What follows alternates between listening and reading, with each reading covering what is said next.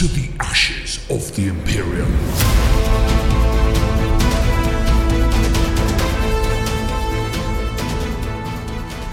Hello and welcome to Ashes of the Imperium. My name is Dan, and once again, I'm joined by the wonderful Steve. And today we are talking all about Arks of Omen Abaddon. How are you, Steve? I'm good, very good, excited. What are you excited about? Uh, we got a new narrative book, so it's um, right up our strasser. Absolutely. And uh, we are big fans of all things narrative on this podcast. Uh, and we know that actually it's not just one book, it's not just a narrative book, it's a narrative series. A um, I'm not sure it's a campaign series. I suppose it's it's more. It seems more of a like a narrative series that's focused on the events that are happening in the universe rather than anything else. Because we, we know it's got four books, right? We've got um, so book one's Abaddon. That's what we're going to be talking about today. We've got book two, which is Angron. Got book three, which is Vashtor, who is the new kind of dark mechanicum de- demonic entity thing um, cool. which we've seen revealed on some of these uh, Warhammer TV things, uh, the, the, Warhammer community reveal shenanigans, whatever whatever we're going to call them. Uh, and then a fourth one is an unknown book yet to be revealed. Um, there have been rumours that it might be the return of a Primarch, potentially Lion El'Jonson. Okay, right. Uh, but you know, I think uh, I think everyone just wants him to come back. So anytime there's like mystery person, yes, steps up. Absolutely, uh, but yeah, no, it seems to be it's it's quite interesting because it seems to be focused on on three different people. So it, it is all centered around the kind of the concept of the arks of Omen, which we'll get to uh, in, uh, in, in due course. But the, the fact that it's um, revolving around three to well four central characters um, does mean that I think we're going to get perhaps four different perspectives on roughly the same event. Yeah, that makes sense that makes sense. I think it's um, it, eh, it, eh, well, we all know that. Well, we all know we all guessing that tenth edition is next summer. Um, so we need something to keep us going and keep the juices going um, for us narrative players. So yeah, I think it makes sense. We all, we all know Angron's on the way. We've we've seen the pictures. Um, we've gawped at the stats. Um, so yeah, uh, how this is all going to play out, I think for me, what I really like about this one is um, we do really get a sense of what Abaddon is thinking. Um, and I think that's kind of a, a, hint at what perhaps these other books will be. You know, it's a real insight into their thoughts, their planning, um, machinations, what, what's going on. So, yeah, a bit, a bit, a bit more personal rather than perhaps in the past where it's been a bit, um, and then this battled, and then that battled, and then this battled. So, yeah, I like it and, and it does also bring a, a new way to play in as well um, for uh, fans of Kill Team who are perhaps a bit overwhelmed by the current state of 40k. It brings uh, quite a cool way to play, which is uh, boarding actions. Yes, yes. So I, th- I think for me, um, especially as um, the point size set for this is 500 points, or in um, Ashes currency by the time you do your conversion. That's 25 power level. And that's our sweet spot. That's where we live. Um, we'll go through some of the more the restrictions and possibilities uh, later on, but it's uh, fits really nicely for me. Um, and and I think there's there's other things that they've done with it that I would definitely hope to see it being played quite a lot at the club when it comes out, just as a really kind of a bit of a sorbet, a bit of a refresher from the, the normal super competitive games that they like to play there, because many of them um, go to competitions and events. So um, they're very much, you know, looking to understand the the latest book, how does that work, and all that stuff. So yeah, I think there's loads of possibility with this. Totally, and I, I think that's uh, that's an interesting one you pointed there about sort of club games. Um, is that especially if you are trying to uh, you know, play in an evening or something like that, then 500 points is is perfect for that, like a, a small, uh, quick engagement. Uh, especially if you're, you know, you're going down to your local scout hut or whatever it is you're doing. Um, you know, playing a full 2,000 point game or 1750 point game of 40k, it's it can take quite a long time, especially after you consider you know setting up, but setting up the tables if you have to, terrain and all that jazz.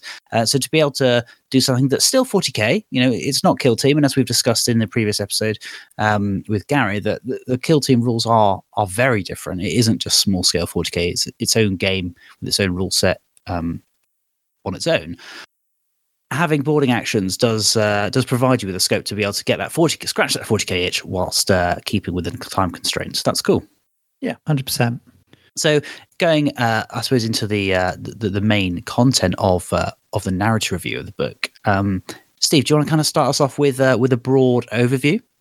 Yeah, um, I mean, I, I think to start with, I'd, what I'd be keen to share with everyone is that like well over half the book is background and lore. Um, so there's loads here for us to pull apart, uh, loads for us to pick out some actions and some sh- some arcs, some ships that we want to do. Um, but ultimately, it kicks off uh, pretty much where we left off before. Um, with the narrative books that we had the uh, Nachmund Gauntlet, and basically the the fact that through there, Abaddon and his fleets have been smashing their way through, um, and have kind of come out the other side, and we we really get to see how he has to constantly manage all the forces that he has. Um, he's, he's adamant that you know he, he is not a worshipper of the gods; he is just a leader of chaos.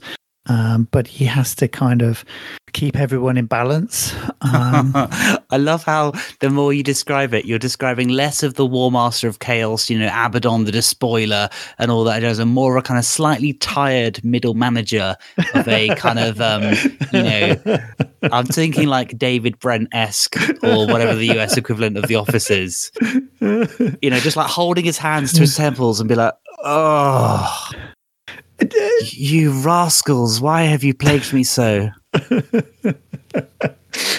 I, think I think for me, you know, as someone who is, you know, the the ultimate warlord, the tyrant, and uh, he he does not have ultimate power. He has to balance it. And yeah, you're right. You know, he has probably got a spreadsheet somewhere, hasn't he? That he has to make sure everything's gonna to work out. Otherwise, people have to go and see HR. I think Abaddon the Spoiler as Michael Scott from The Office or David Brent is is probably like the peak kind of undermining of any narrative character that's ever happened because he's this epic baddie and he just, we just like in one swift stroke we've ruined his credibility. Um, what i do like about this book though is that um, it does give you more of an insight uh, into into abaddon as a character. You know he he is he, he's kind of gone from this kind of like a bit of a joke you know like how many black crusades have you done you know all this stuff to to actually yeah. he he's being portrayed as this like real genuine threat to to the galaxy to the imperium um, and, I, and i like that it's he's not this kind of like mustache twirling um dastardly evil baddie that constantly you know gets uh you know, like the Roadrunner. He's not like a Wily Coyote having an, an, anvil dropped on him or TNT like switching back to his feet or something. Um, and there's a few little lines in there which I, I quite like. Um, Abaddon says, uh, "When I strike at Terra, it will be a, a, from a position of absolute strength. I will offer them neither battle nor siege. There will only be the fall of the headman's axe, certain, final, and singular." Um, which I think is cool because the whole point he was making there was that that Horus kind of potentially overstretched himself, overcommitted, went straight for Terra, went straight for the throat, and uh, and ultimately was was unsuccessful and I think he he likes to kind of see himself as uh, in the same way that you just said there, as as not a puppet of the gods, also not kind of beholden to the failures of his father. Yes, which I yes, think is I... a, a really cool kind of um like like take on it. You know, the fact that he's like um you know the arrogance of the Primarchs was uh you know was their failing and was ultimately Horus's failure and downfall. Um, and he he kind of is, is trying to distance himself from that. Yes, yeah, and I, I think I think that quote you did. I mean, there is still this absolute belief that he is the man to get this done, and it will happen. Um, even, even though, like I said, there's been so many Black Crusades that haven't quite made it. Um, but but yeah, and and I think uh, the inclusion of this new character, it's kind of like his, his the way that he appears. It's very much like you can imagine uh, Abaddon going, "Oh, what now? what now have I got to go and sort out?" Um, but even yeah, that, I'm gonna have to create a new tab on my spreadsheet. Ah, exactly, exactly, exactly.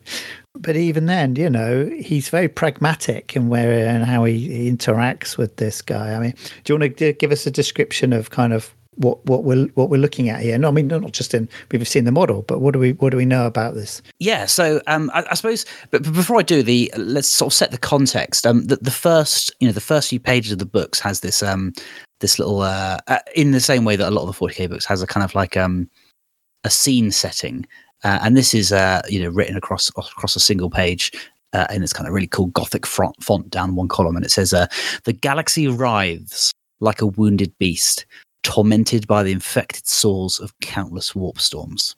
It laments in agony." While the forces of the Imperium Sanctus fight tooth and nail to regain control, the worlds of the Imperium Nihilus endure besiegement by nightmares uncounted. The forces of chaos attack on every front, from the Nachmund Gauntlet to the Charadon sector. Alien races battle furiously for survival or rampage across the stars in orgies of conquest and destruction. Yet no one faction can truly gain mastery. Every victory and defeat only sees the inferno rage hotter. Abaddon the Despoiler has not laboured for thousands of years to see his long war end in mutual annihilation. His hands move unseen through the shadows on secret and diabolical missions. His legions of sorcerers and crypto magi pour over every shred of arcane lore and prophetic utterance ever gathered, hunting for some esoteric advantage that will allow the War Master to seize decisive control of the conflict.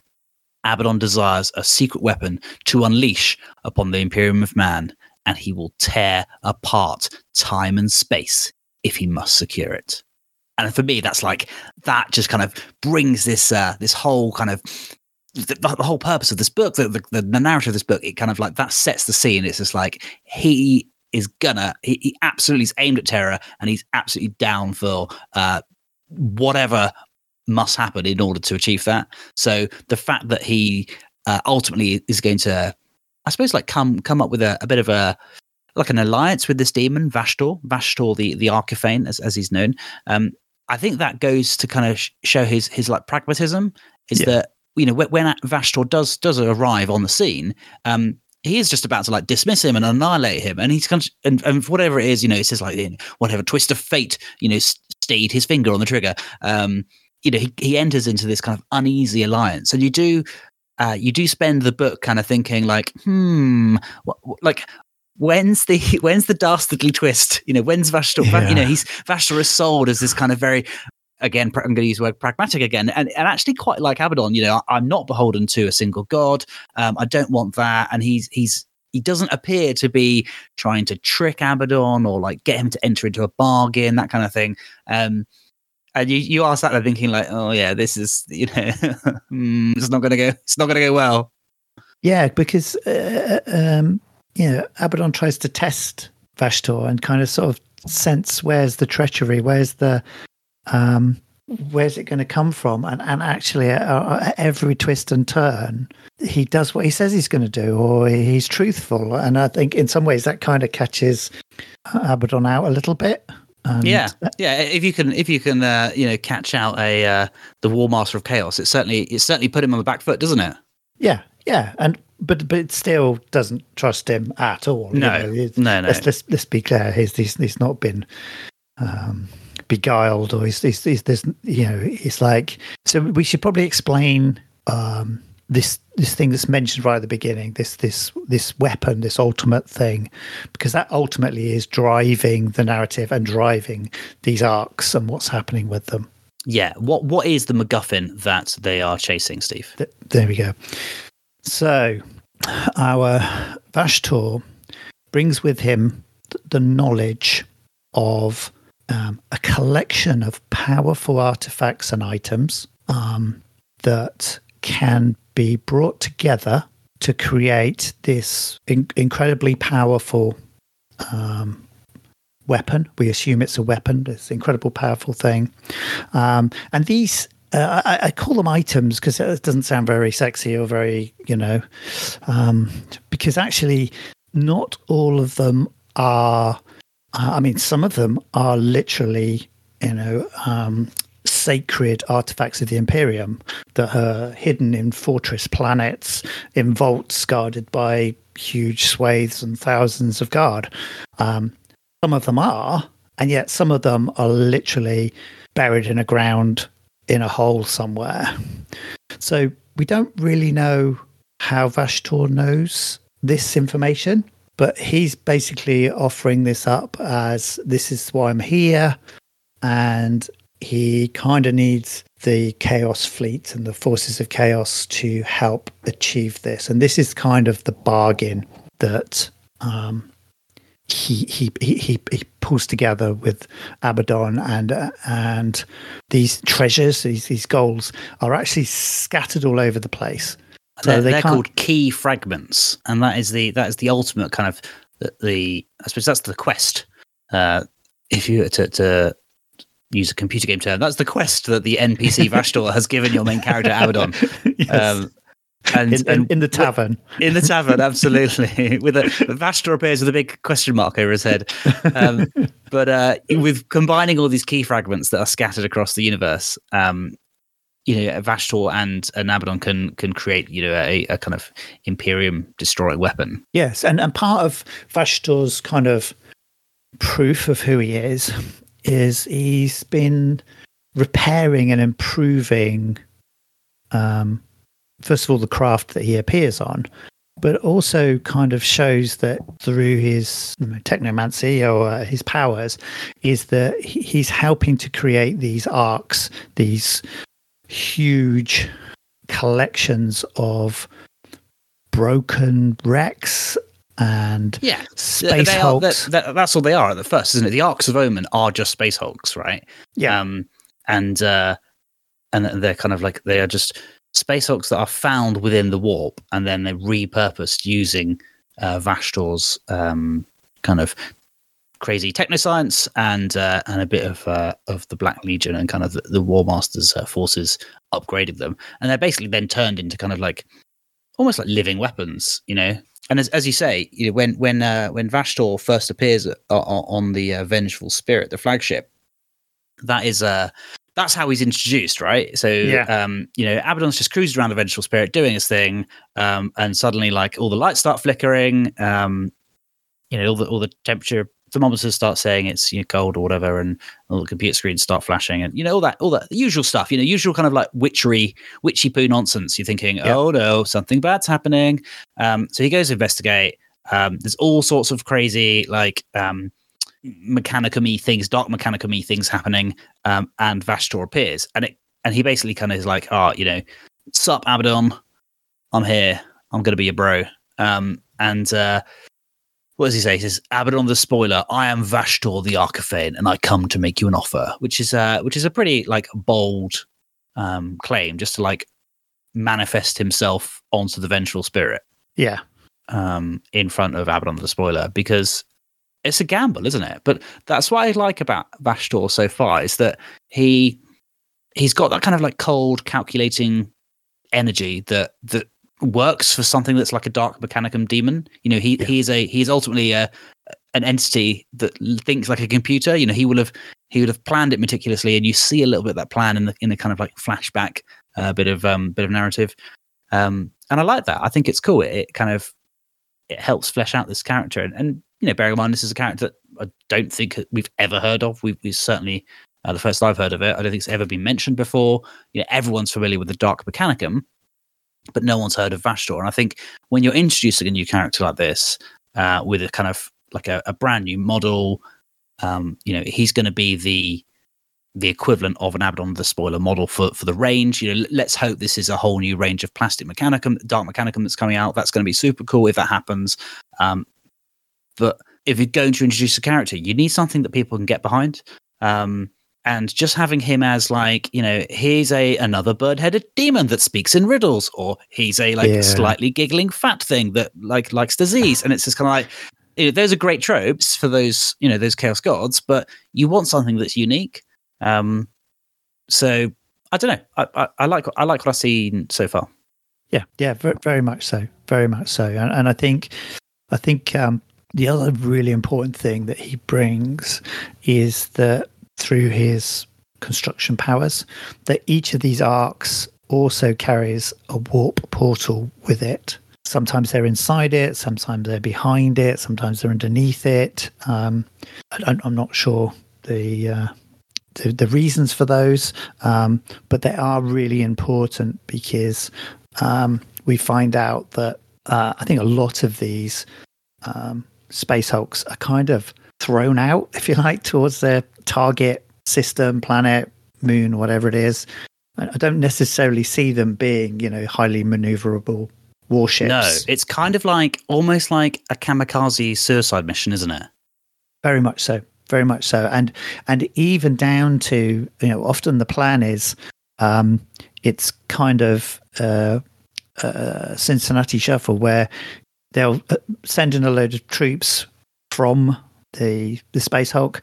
They'll be fighting on the surface when really the main assault is actually happening deep inside the vault. And actually all the forces will will die they'll be overrun.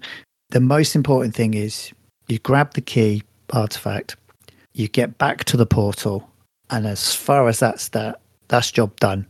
Yeah. Don't need, don't need to about getting anyone back. Don't need to about getting the ship the ship back the ark back as long as you get the artifact job done Totally. Um, and actually, for the for the second time in in I think well less the last episode, but the episode before, I'm going to mention Rogue One. it's it's got a Rogue One esque vibe of like as long as you stick this USB stick into the satellite dish and, and um, upload the data for the um the Death Star, then uh, and it doesn't matter that the the mission fails, right? Or, or yeah. you know, or everyone dies because the mission hasn't failed. And I think that kind of goes back to what we said about earlier about like Abaddon is willing to tear apart time and space if he's going to secure it. That you know the Arkifane has promised him this weapon that he's calling the key, and all these key fragments need to be collected. Um, and the more key fragments that they have, the the more the better the chances are that they're going to get this this weapon, the, the key, um, you know, up and running or, or whatever it is. So um, Abaddon kind of often uses like his kind of sneaky ways, and he and he gets helps, you know, brings in the uh, the Alpha Legion into it, which I quite liked. Um, yeah, uh, this great little uh, flavor text here of lastly and most insidiously. The despoiler made a secret pact with a number of Alpha Legion operatives who then infiltrated almost every Bale fleet. And a Bale fleet is basically they send an Ark of Omen and a whole bunch of like normal Chaos ships kind of follow it. Um, uh, it would be their task to ensure that key fragment acquisition occurred, even should everything else uh, go awry. What reward the Alpha Legionnaires were promised for their services remained between them and Abaddon. Um, so ultimately, Abaddon is using these um, these kind of repurposed space hulks called Arks of Omen, launch them into sectors where they know the key fragments exist and securing them. And he's kind of used the kind of the promise of glory and the promise of greatness and all that jazz, uh, and, and and indeed command of of of, of a Bale fleet as um as like justification to to get all these various different um, renegades and uh, and war bands kind of united under his banner. Because um, like going back to what you were saying earlier, like it's it's not a, a unified effort. You know, Abaddon isn't sat there as the head of a very disciplined uh, force. Sure, he's got his inner circle, and you've got all the Black Legion and their kind of um, like their various different factions. But even within within them, there's there's kind of like warring factions. But then you've then got all the kind of countless smaller bands of renegades and and heretics that are kind of vaguely aligned to. I guess they're all chaotic aligned, they're all chaos aligned, but they're yeah. not necessarily all aligned to exactly what Abaddon wants. Um, but he doesn't care. He's like, cool, like you can even pretend to to be into this and, and just like go off and do your own thing. But to, to Abaddon, he doesn't care because as long as he gets the key fragments, then that's that's you know he's he's topping up that that quest completion percentage rate above the uh, question mark. exactly. Get that pie chart looking better on his spreadsheet. Oh yeah, oh, yeah on the spreadsheet. Yeah, he's got he's got his new tab. It's the the Arkifane slash key tab, and uh, it's just topping up that spreadsheet. Interestingly, though, that uh, there's kind of a hint that the Arkifane says that it doesn't necessarily need every single one, but it just needs enough. Yes. So you kind of wonder if you know if you don't have enough, but you try and jury rig it, could it blow up? Oh, I don't know. It's just hinting at something there. So, again, I think uh, it's just um, little story seeds that are being left here for us to discover. And yeah, we've got three other books to, to do that in. So, I don't imagine we're going to get everything nailed straight away. No, no, there, there are some I, I do like a, a, a, we do like a little story narrative seed, don't we? Um, there's a Yeah. there's a good one here, which is um talking about the Bale fleets. Um, and as I said, the the, the Bale fleets is uh, the Bale fleets are, is a term used to describe, I suppose, the, the overall force, um, which is the the Ark of Omen gets launched out of um out of the warp into real space, and then accompanied by all the various you know hangers on of of the uh, the Chaos fleet. Um, it's interesting that it says that the the arks of Omen themselves almost act as like a bit of a beacon in the warp, which allows all the chaos ships to kind of follow them through the warp and into real space, uh, which I thought was quite cool. But so here you go. So no two Bale fleets were the same in composition, instead being made up of whichever champions and warbands had rallied to the banner of a particular arc's master. Some of those followers were loyal, whether due to blood oaths, bonds of faith, or simply out of fear. Others cast avaricious eyes upon the arcs and fought in the shadows only in the hopes of seizing command for themselves. So again, that kind of like, uh, you know, backstabby chaos. It reminds me of the Skaven, I suppose, in Warhammer Fantasy or Age of Sigmar. Um, but yeah, uh, go back to that point of Abaddon doesn't care that they're fighting amongst themselves because the whole point is uh, essentially maybe being a bit of a, a dis- distraction to get the, um, the the key artifact, the key fragment. So, for example, the the ogre, for instance, a an Omen, the ogre, for instance, was captained by Lord Golthorg the Blighted and garrisoned by his Nurgle worshipping renegade chapter, the Sons of Rot. Sailing alongside the ogre were the ships of the traitorous and Morbidax regiments, or the, sorry, the traitorous Morbidax regiments. Um, the gruesome renegade knights of House Nor, Archmagos Ovlot's Vivisector squadrons. Oh, Archmagos Vivisector squadrons. I mean, that, I don't even know what that is. That sounds horrible. And the vessels of the Plague Crows and Vermin Guard renegade warbands. The latter two forces were longtime rivals, each of whose champions only offered allegiance to Lord Golthorg so as to avoid their sworn enemies being the ones to gain his sole favor. By comparison, Iron Warriors Warsmith uh, Sazagra, um, or, or Zagra, not sure that C's silent, um, Zagras uh, formed a fleet around his arc Herald of Misery, consisting entirely of subservient Iron Warriors warbands, Oathsworn Titan Legios, and enslaved mortal cults. United by Legion loyalty and fear of reprisals, these forces followed Zagra's commands unquestionably and made his Bale fleet one of the most lethally efficient in the first wave. Um, so, what I like about that, apart from just kind of it being a cool story, um, is that it provides you as a player, if you are chaos aligned, to have a huge amount of scope for modeling potential or um, you know creating your own narrative. You know if if you're a thousand suns player but you're thinking oh i'd like quite like to kind of expand a little bit and maybe you know maybe build a instead of just doing a pure thousand suns force maybe add some cool like death guard models. You can do that. You can be like right cool. So this uh this ark of omen this bale fleet consists of you know a portion of death guard models and some um you know chaos cultists that look more normal rather than like being like Zechi cultists. And you can add in a couple of death guard and then just run it as like chaos space marines. Um or if you do want to go pure kind of like i really want to have this like maybe you want to do a herald of misery bale fleet force and just have an iron warriors uh, warband that's cool. But again it allows you to be like cool i'm not just going to have iron warriors i'm going to have iron warriors and some renegade guard who are all techie. Maybe you're going to use like um, necromunda models um, something like the um, the enforcers could look quite techie.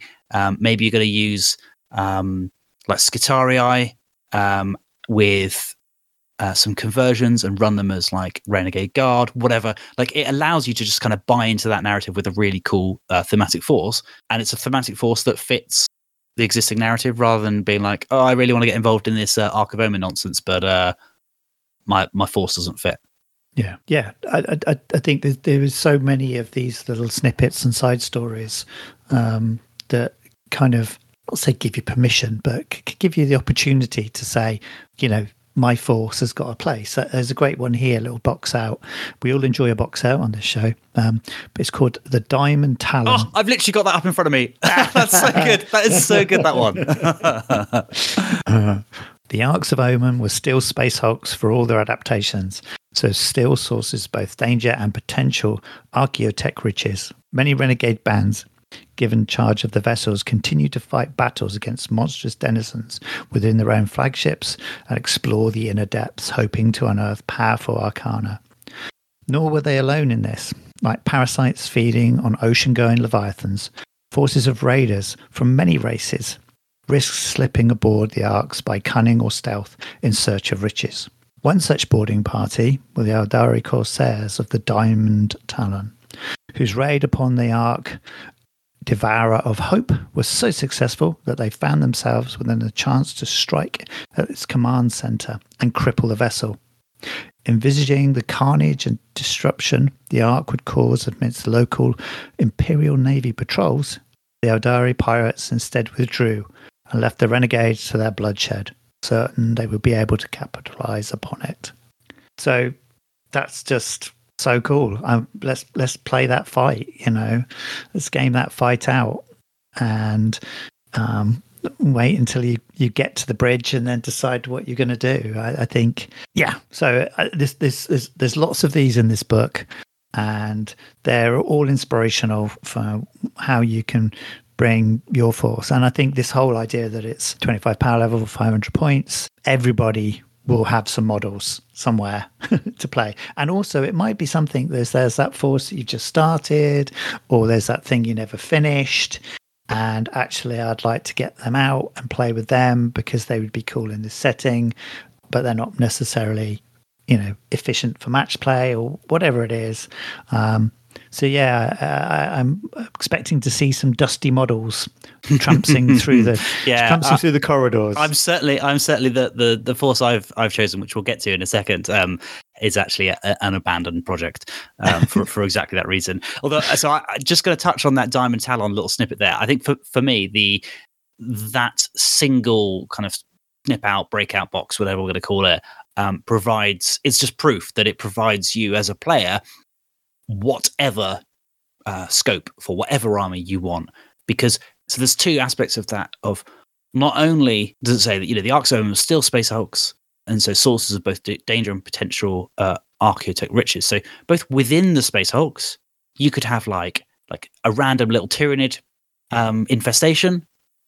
Uh, you could have um, any number of races could have got lost in the warp and then um, found themselves in a kind of like compartmented area of this space hulk. And and these Arks of Omen, they're not they're not like fully cleared. They're not like completely won over. Basically the the chaos forces kind of defeat whatever enemies are inside whether demonic or or other, or otherwise enough to take control of the space hulk. Yes. And then launch it into real space. You know kind of like 50% of it could be like completely overrun with Genestealers, but they don't care because as long as they've like closed the doors and, and locked it behind them, they just leave that section of the space hulk be. Um, so that allows you as a player to be like, cool, well, what what what could exist? You know, maybe like a team of uh, like leagues of Votann uh, see the space hulk and try and like, launch themselves into it to, to get into the uh, to the the, the archaeotech riches. Um, or maybe there's some Tyranids in there, as I said, or maybe there's like a lost a lost Astra Militarum detachment that just kind of uh, went missing in the warp and never appeared. You know, maybe they maybe they're still, you know, maybe their ship is like docked onto this space hulk as well. Um, and then the the kind of the forces of radar radars? Raiders. Uh, the forces of raiders um, who may or may not have radar themselves. Uh, the forces of raiders you could have like orc an orc commando force. You could have any like version of Aeldari um, you know you could have like a tau pathfinder force you know all these kind of things just something that could exist that could interact with the Arks of Omen, and that's and that's why I like that one so much. Is not only is it a cool story, uh, but also, it, as you say, it gives you permission to say, like, yeah, why is this kind of chaos versus Imperium thing? Why does that involve your Tau Force? Why does that involve your yeah. Tyranid Force? Yeah, and even down to actually how the story pans out, because it's not straight away that the Imperium kind of clock what's going on here um, because many of these um, Bale fleets are going to sort of random places, it takes a little while for them to clock that actually they are going to um, predetermined locations, and then then they start to go, well, what's there? What don't we know?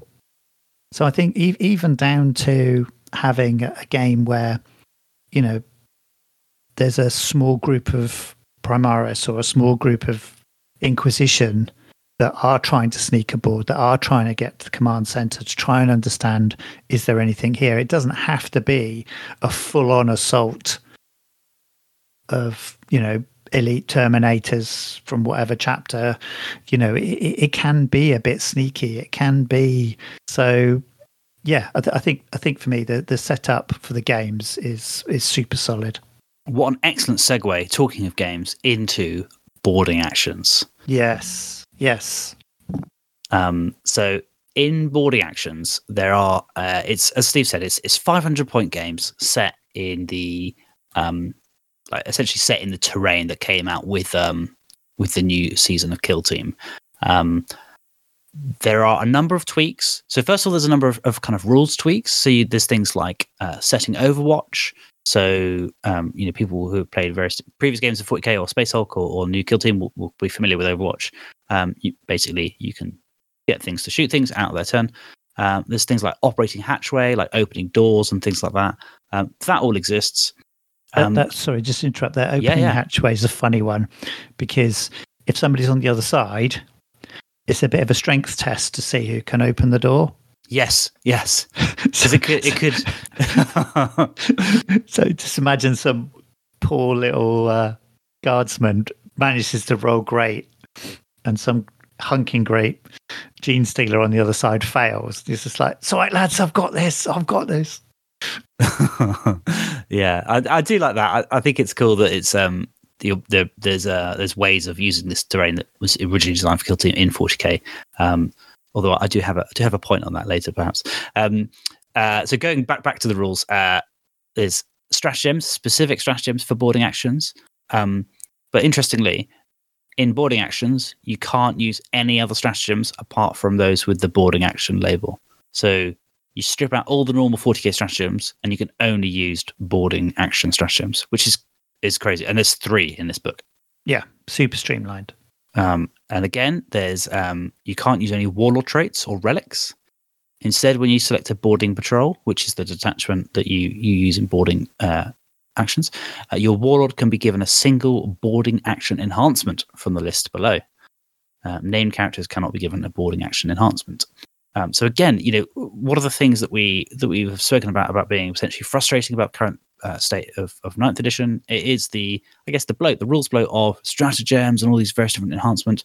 Not only is this game smaller in, in points and, and you know is quicker, uh, but also it's more streamlined and there's less rules bloat because it's cut out some of that stuff. Um, it also allows you to to think of of different um, things because you might be thinking, oh right, so this this X unit in in you know Astra Militarum is absolutely broken because of this really cool strategy stratagem. I'm going to take it in match play games because it's amazing. Um, suddenly, you're not you don't have access to the stratagem, so that that unit might suddenly be not as you know if you are very competitively focused. Um, it might not be as, as appealing, and it might make you look at other um, other units, uh, you know, in, in a new light. Yeah, there, will be there'll be strong and powerful units under this rule set, under this meta, if you want to call it that. So, I mean, so one of the real caps on things is like uh, the, the patrol detachment is literally zero to one HQ, zero to three troops, and zero to three elites. So that's pretty flexible there. Um, but there's also caps on unit sizes as well, aren't there, Don? Yeah, there are. Um, and um, you can't use certain types as well. So, uh, and even not only that, you can't even uh, take the same elite unit twice. Um, yes. So um, you can't have monsters, vehicles, jump pack, cavalry, biker, fly, and you can only include one character.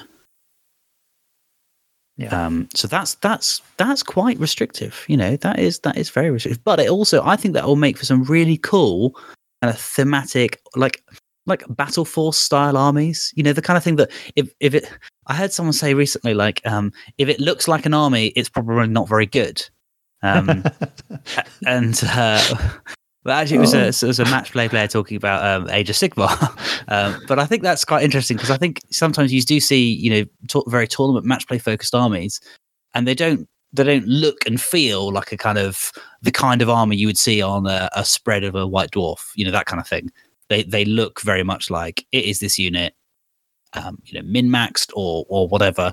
Um, so I, I feel like this boarding patrol detachment creates a space to to see armies that, that do look a little bit more thematic, I suppose. I, I think it's like seems to be. I've not had a chance to play it yet, but it seems to be a a, a careful set of curbs on rules here. I mean, another one is unit size as well, in that if your unit comes uh, size is less than five, then you have to keep at your minimum size. If your unit size um, is between five and ten, you can have it at ten. But if a unit cannot is a starting strength of ten or more models, you can't use them. So there won't be lots of hordes running about. So again, I, I, I definitely see that being a way of of breaking the game because things like um, the way line of sight works, the way you can't charge anything you can't see, um, uh, how you get to shoot and fight. Um, it, it, it's going to be fast, brutal, impactful, um, but that's a that's a boarding action, right? Yeah, that's exactly what you want. That that kind of vibe. So, talking of fast, brutal, what uh, what army did you make? So I assume you've you've gone for a twenty five power like I've me. gone- you I've- you slightly mugged off the five hundred point thing because it was quite uh quite difficult to, to to to add the points together.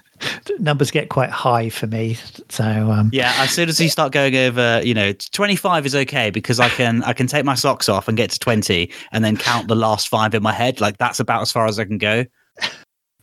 So actually, what I've gone for is, and, and the weirdest thing is, it ends up at 24 power level. Um, is uh, Ben, my son, and I have been doing a um, tale of two war gamers, um, where in fact uh, we've nicked this idea from Mitzi and Ben when um, they were doing it during lockdown. In that we buy a box of models each month for the other person, and the idea is that you give them something they wouldn't normally do. So this isn't designed to be 2000 point army. It's literally a fun painting project. Um, so Ben bought for me something I wouldn't have necessarily picked, but what I've really been enjoying is reading the Black Library book and getting to know them a bit more is some Black Templar. Ooh. Um, mainly, he's picked me things which are punchy because I don't normally. I'm a bit more shooty, and and to be honest, it's a bit refreshing after obviously being a lot of work with my guard and stuff. So, um, what I have for, and again, it just works out nicely in that it's one troop, one HQ, and one elite at the moment. So we've got Chaplain Grimaldus, and obviously he's got his lackeys with him carrying the goodies. So what I'm really hoping is that it doesn't turn out that one of those happens to be a key fragment, but we will find out probably in another book. Um, I've got the Primaris Crusader squad, and then I've got Sword Brethren. So a few guns, and then some hitty sticks, and then some absolute tanks to hold that corridor off. So, um, yeah, I mean, it was just one of those things. It's like, well, that's what I've got. Let's see what it adds up to, and and yeah, I, I'm definitely looking forward to to bring them out. Uh, I think there's a few more units coming for January, February, but right now I've got those. Um, the Sword Brethren only arrived for this week, so they need painting. The others are 80% painted.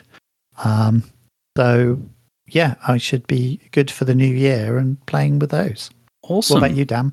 So I also went for Astartes. Mine were slightly more plague flavored than Crusade flavored, though. Mm. So um, I, I I I do like Death Guard. I love the model range. It's an amazing model Yeah. range, 40k. Um, it's an army that I've kind of bought a bunch of before, and then kind of never got around to it and sold it on.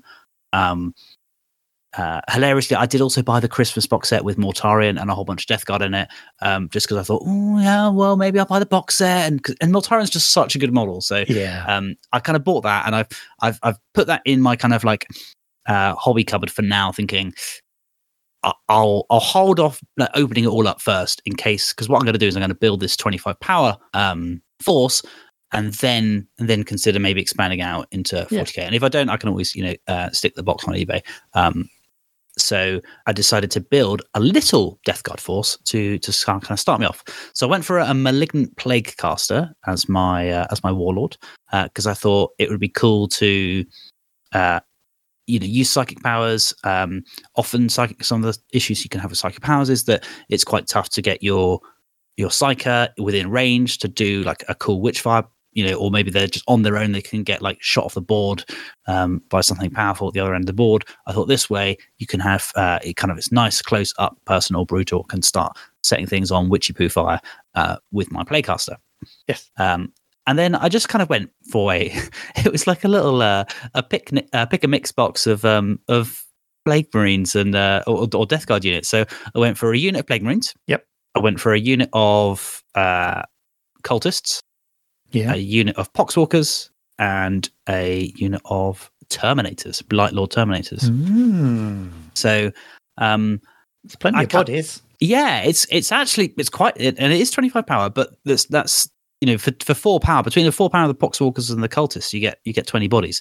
Um, I do wonder whether it's too many bodies for you know for potentially quite cramped um, spaces. So I could always um I could always uh you know tweak it, but um I kind of what I wanted was I I had in my mind of like the uh this kind of like wave Yeah. um attack kind of thing of like you you know that they they they might first seed the uh and and actually uh, what I was thinking of, I wasn't actually thinking of um uh you know the kind of the Arks of Omen like the assaults of the uh uh, on the planets, clearly I was thinking about the boarding actions themselves. So, uh, in my mind, this is kind of pre, perhaps potentially pre Ark of Omen heading off. This is them clearing out the uh, the space hulk and getting it ready.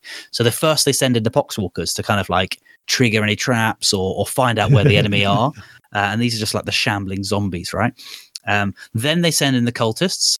Um, so I thought, what that would be a cool way to kind of um, maybe use some of the like the the, the renegade guard models from Blackstone Fortress, but kind of nurgle them up a little bit, you know, put loads of rust on their weapons, that kind of thing. And then they send in the Plague Marines. And then if there's anything massive, they can then send in the Blight Lord Terminators. So it's a kind of like sequential kind of wave uh, vibe that I was going for. Love it. Because actually, one of the enhancements is a personal teleporter.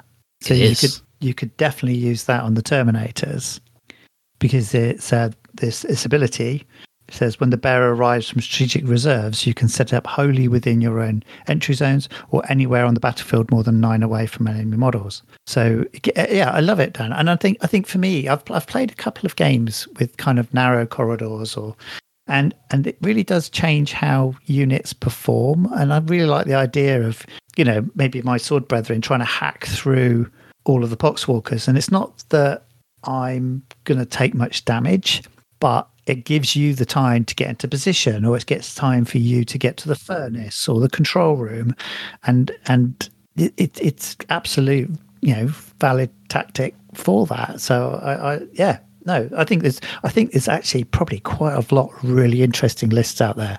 Oh, absolutely, absolutely. Um, I don't think though. Just to, to sort of um, sort of double check, I don't think the malignant plaguecaster can arrive from strategic reserves. I don't think he has like Terminator armor for a Ah, teleporter. Um, okay. And the boarding action enhancements you're referring to um, can come are given to the warlord, not a unit. So I wouldn't be able to give them to my my Terminators. Right, Um, that would be something bad. Yes, And however, I could, you know, potentially, um, you know, take a take a unit like a, an HQ that could deploy uh, from strategic reserves. Um, I'd have to refer to my codex to double check whether like something like the Lord of Contagion has it, that kind of thing. Yep. Um, yeah, like that that would be cool. You know, imagine like you know having your forces held up by a bunch of pox- poxwalkers only to find like the Lord of Contagion, or maybe um, you know whatever it is like from coming up uh, from behind, like teleporting. That'd be cool. Yeah, yeah, yeah, yeah. So we've got our forces. What are the missions about, Dan? Well, so the missions, and this, I suppose, this is um, this is probably where like my kind of main criticism uh, comes from. Uh, the missions look cool. Um, there's all these, you know, there's objective marker missions, and and you know the missions themselves are, are uh, seem cool. Um, my frustration is that this rule set has clearly been designed to be used with the kill team kind of terrain, the, the space Hulk type terrain that they've uh, they've brought out. Um, but there exists already exists a kind of corridor corridor battle terrain within Games Workshop's product line in the um, Zone Mortalis for for Necromunda. Um, so and again, like I think I mentioned this last episode, so sorry, listeners, to to, to whinge about this again. It's like as someone that owns quite a lot of Zone Mortalis terrain, it's a bit frustrating that there's this whole new rule set where the missions are very prescribed about how the terrain's laid out. It isn't like um, uh, I, I don't know, like So, so each comp- each component in the set is given a code like A four, B three, whatever, and and they are literally, you know, this this component here within this space. It, it's it's it's not like a sort of typical deployment plan where there's like a vague box of a house somewhere in that quarter of the table. Yeah, and it's like put a door here on this side of the wall. Put a you know put a, and it's it's very prescribed. I suppose like okay, fine. I am whinging. It's a little bit, but actually, like, what does it allow you to do? It allows other players to pick up the uh, pick up the book, pick up pick up a box. They're obviously going to release this terrain. I think they've even said it on Warhammer Community, but it, um, they're obviously going to release this terrain as a, as a standalone set. It allows people to just kind of know exactly where they're going and what they're doing. Um, and I'm sure that they will have um, you know tested these missions so that they are kind of balanced. Um, what does it mean for me? As like, am I going to rebuy a whole bunch of very similar-ish uh, corridor terrain? No, absolutely not. Um, however, what I could do quite easily is just rehash the missions for for Zone Mortalis. You know, just kind of make it up. You know, given Yeah. that we're, like the way we play, very narrative focused, uh, we're not going to be like going to a a um, boarding action match play tournament where the positioning is absolutely spot on. You know, so uh, it doesn't really matter. I suppose like it just knocked me off a little bit. I think for me, we've been spoiled in that so much of the scenery that we get from GW does kind of line up and pipes and hoses connect, and this is the same height as that. So, yeah, you just kind of expect it to be everything seems to be much more interchangeable. So, it it would kind of you'd kind of hope that it could be. I mean, I, I agree with you. I, th- I think if if these games have been tested and the, the positions of the doors are important to achieve the missions, then if somebody's definitely looking for that, then yes, buying the scenery box set will allow you to do that. I think I think if you're a reasonably experienced player and a narrative player as well, you can infer the mission and build something that's going to suit. So, for example, I'm just going to pick one at random here. So, I've got the furnace. So, the mission briefing is a vital target has been located with an area converted into a deadly blast furnace. Perhaps the enemy are attempting to cleanse what they deem to be a heretical artifact or which slated for ritual execution. Maybe this area has been booby trapped against borders or a vital database. Maybe you just simply have dropped in by an officer who was already slain within the furnace grisly confines. Whatever the case, victory will go to those with the nerve to brave the flames and the fortitude to endure them. So it's got some special rules for being inside the furnace. So I, I think, you know, it appears to be that a good portion, maybe a third of the table, is the furnace, and then you fight inside fight and go inside that. And hopefully you can um, collect what you need to do. So i think i do agree with you. I, th- I think it's a shame that we've got so prescriptive um, but i think you'll be able to make some cool scenery i'll be able to make some cool scenery and plus you know there's all the other games that we can make up ourselves you know using the background that we've got and the box outs that we've got Yeah, no, that's fair. That's fair. I think like yeah, I, I'm not gonna I'm not gonna whinge about it too much. Clearly, um, because because the the whole like I like this hasn't like taken the shine off the release for me. I think it's more of just a personal gripe. Like, oh, for goodness sake, you know, if I want to play, and I think I think for me, like war gamers, we are quite we are sticklers for rules. So I think there is a little part of me that's like, oh well, I don't want to do it wrong. You know, I, Yeah. I've I've got this I've got this terrain, but it's the wrong terrain. It's not the right terrain, and it's like it just kind of goes a little bit against the kind of like my slightly like I don't know particular way, uh, which I think a lot, of war gamers are a bit like that. They're like, well, the rules say this, so it has to be like that. I'm like, well, the, I don't have A three and A five. I've only got you know A four, and mm, so yeah. Never mind, never mind. I But mean- I mean, I- overall, the, one of the conversations I've had with Ben is that the size of these ships, you know, they're hundreds of miles long. They're made up of all sorts of vessels, some of which have probably got chapels in it that are a mile wide. So, you know, there's no reason why it all has to be Space Hulk, you know, corridor room, corridor room kind of thing. They it could be. Uh, we're looking to build something that's perhaps like a shuttle bay. So still lots of line of sight blocking with containers and all that sort of stuff. So you you know you get a sense of the game. It's not just one big open space shooting at each other from one side to the other. But it doesn't have to be exactly like this to be fighting within an ark. Yeah, that's fair. Do you know what? I think that's a great point, Steve. Um, you could you could theoretically play on a normal. You could use the kind of like the the the concept of the rules. I there's a forbidden area that is a furnace. You know, things can happen. There are some rules that go along with it. Much like all the Flashpoint rules. You know, you could go underwater. You could do this. Blah. blah you could go into the snowstorm. Yeah. Um, you could use that concept and apply it to a normal 40k battlefield. Um, maybe add a bit more terrain and just be like, we're going to play a 500 point battlefield, a 500 point game on this quite densely terrained uh, 40k battlefield because this is just like the cathedral area. So I'm going to use all my city fight terrain. People are like, oh, that doesn't look like a space space Hulk. It's like, well, what does a space Hulk look like? The Yeah. whole point. We've we've we've harked on about how you know the space Hulk thing means you could be flexible with how you play and use any race, uh, any faction, whatever. Um, for the same reason, you could absolutely do like an orc junk town. Be like, yeah, cool. Just Yeah. pretend there's like a low ceiling. This is an orc junk town within a space Hulk. This is Yeah. a, a an orc rock or something.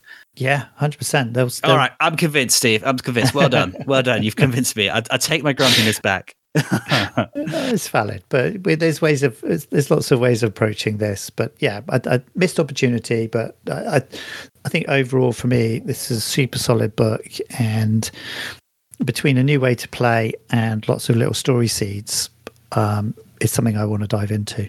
Fair, fair, fair. And talking of terrain, um, friend of the show Gary from Dark Fantastic Mills is releasing a whole bunch of chaos terrain at the moment, isn't he? Yes, so um, it depends when you're listening to this, but as of 17th of January, um, on Kickstarter, Dark Fantastic Mills are releasing um, Chaos Citadel. So this is a kind of generic system, if you like. So it would be good for fantasy, be good for Lord of the Rings, certainly be good for any chaos forces in the 40k world. Um, and there's going to be a whole mix of stuff. It's going to kick off with a core set, which is your battlements. Um, so again, we've got plenty of rules to manage that. Um, it will then go into a bastion. Um, and again, you know, we just need to add some guns to that, and you're good to go for 40k. And hopefully, if it can reach the levels of funding that we're all hoping, um, there's going to be a fighting pit. Ooh, So again, just perfect. And I think you know, with a little bit of uh, Drukhari would have a nice fighting pit in there. It depends how you paint it. So oh, it'd work well for the upcoming World Eaters release as well. I bet their Space Oh. Hulk would definitely have a gladiatorial ring. Yeah, hundred percent. So what, what's going to be on sale is um, uh, going to be STL files. So this is the first time Dark Fantastic have done this. Typically, they will sell you the physical model. Um, but we're going to they're trialing uh, selling these. So if you look out on Kickstarter um, for Chaos Citadel, um, they will be kicking off on the seventeenth, and um, yeah, uh, exciting to see how it goes. Wish Gary luck. We'll, uh, yeah, absolutely. Gary, uh, Da- Gary does some some cool terrain. My favorite is the uh, the rotten cap mushroom and doom cap mushroom sets. So he uh, he has the uh, uh, sort of doom cap deeps, which works really well for kind of night goblins or or moon clan grots, that kind of vibe. But equally, that could that could also work quite well for a kind of like death world. You know, whether it's Catachans or Tyranids or Yeah. something like that. That could work really well. Um, when Gary's Kickstarter launches, we will update the the description on uh, on all the various different things with the link, and we'll also tweet it from and, Instagram it and all that usual jazz. So yeah, check that out. By all means, you know, even if you're not going to get the actual files themselves, by all means, you check out it and, and, and back it for a, for a dollar or a pound or whatever, just to, to kind of support it because it's a it's a it's a cool terrain set. And um, if you do go for it and you do play some games in it, by all means, like send them in to us and we can uh, we can have a look at it, talk about it, and stick it up on the social medias. Yeah, absolutely. Awesome. Right. Uh, Steve, I shall leave you to your Black Templars assembly and I shall Yes. uh, go and start tinkering with some Death Guard. Absolutely. And if you want to check out uh, some of our hobby progress, whether it's Black Templars, Death Guard, or anything like that, you can find us on at AOTI40K on Twitter, Instagram, Facebook, Uh, we've also launched a YouTube channel as well, uh, which we're starting to upload some of our podcasts to. Just audio at the moment, and potentially some video content in the future.